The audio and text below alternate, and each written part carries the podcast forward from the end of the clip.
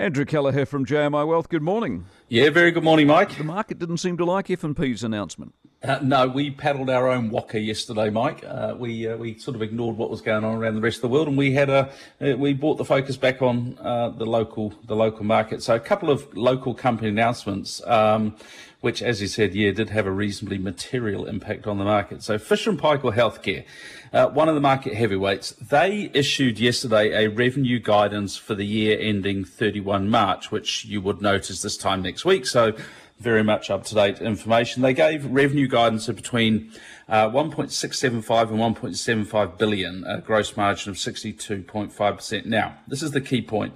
This is below, take anything home from this, this is the key point. That revenue guidance was below what analyst and market expectations had pegged for Fisher & Paykel Healthcare revenue. And if you look through the numbers, it appears the weaknesses in hospital hardware and hospital consumables. Now, that's around, I think, sort of circa 4% below expectations. Um, because your revenue is lower, your earnings, which is after cost, they'll be more than 4% below expectations. So just looking backward a little bit, if I look at the second half of their 2021 financial year, that was the peak pandemic period. Revenue then was about 20% higher, so it gives you an idea of how much it has come down. Now, Fisher and Paykel Healthcare, look, it's a global business, Mike, and while we're right in the thick of Omicron here at the moment, you know, that's that peak was that's past. That's rear vision mirror stuff for the rest of the world. They've moved on. Um, so you know that is behind them. Um, also, another important issue for them, you know, Omicron created a lot of hospital admissions but those admissions weren't as acute as previous COVID admissions. So there was less requirement for the sort of interventions that involved their products that helped with breathing. So they didn't have quite as much call on them. So the market was pretty tough on the Fisher and Paykel Healthcare share price yesterday, down $2.20 to $25.70.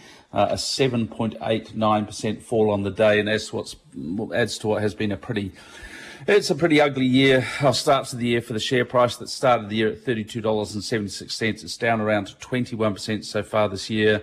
Yeah, and as you point out, it's a heavyweight in the local market yeah. index, so it's certainly not helping index performance. And then came Kathmandu. And then came Kathmandu, but we don't call it Kathmandu anymore because they've changed their name. Uh, changed the name of the listed vehicle. It used to be Kathmandu Holdings. It's now called KMD Brands to distinguish the holding company from the Kathmandu brand itself. So yeah, they had a first half profit announcement, Mike, and it was weak. But what have we said before about market psychology? Weak was what was expected. Now, the numbers don't look great. Earnings down 80%, 10.2 million. But as I said, that was what was expected. Reported net profit will actually be down further than that, down about 125%. What's going on? Well, Mike, there are no prizes for guessing the problem. Six months to the end of January, uh, you had COVID and lots of closed shops. Eleven thousand seven hundred lost trading days, probably cost them around thirty-five million bucks uh, at earnings level.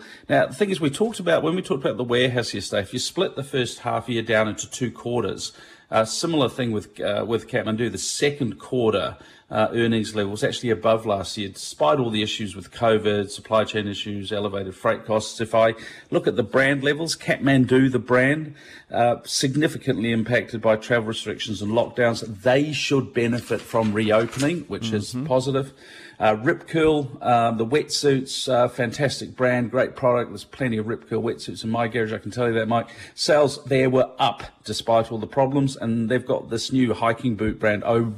Oboz, I think. Um, that's been really problematic because they had a three month COVID related closure of their Vietnam uh, factories. Share price $1.33 unchanged. And to try and close on a positive note, Mike, in a nod to a more positive outlook, uh, KMD brands, they've increased the dividend. So try and end on a positive there. Nice one. What are the numbers?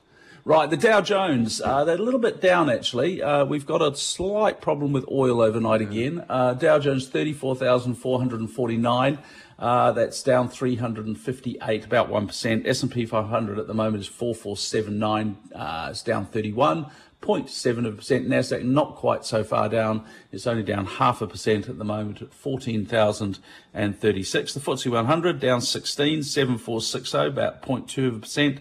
Uh, the Nikkei 28,040 had a storming day yesterday, up 816 points, 3%. Shanghai Composite up 0.3 of a percent, 3271. Uh, across the Tasman yesterday, they gained 37 points, uh, half a percent at 7377. But as I said, we were lower uh, because of healthcare, down 143 points, just 1.18% on the day, closing at 12,061.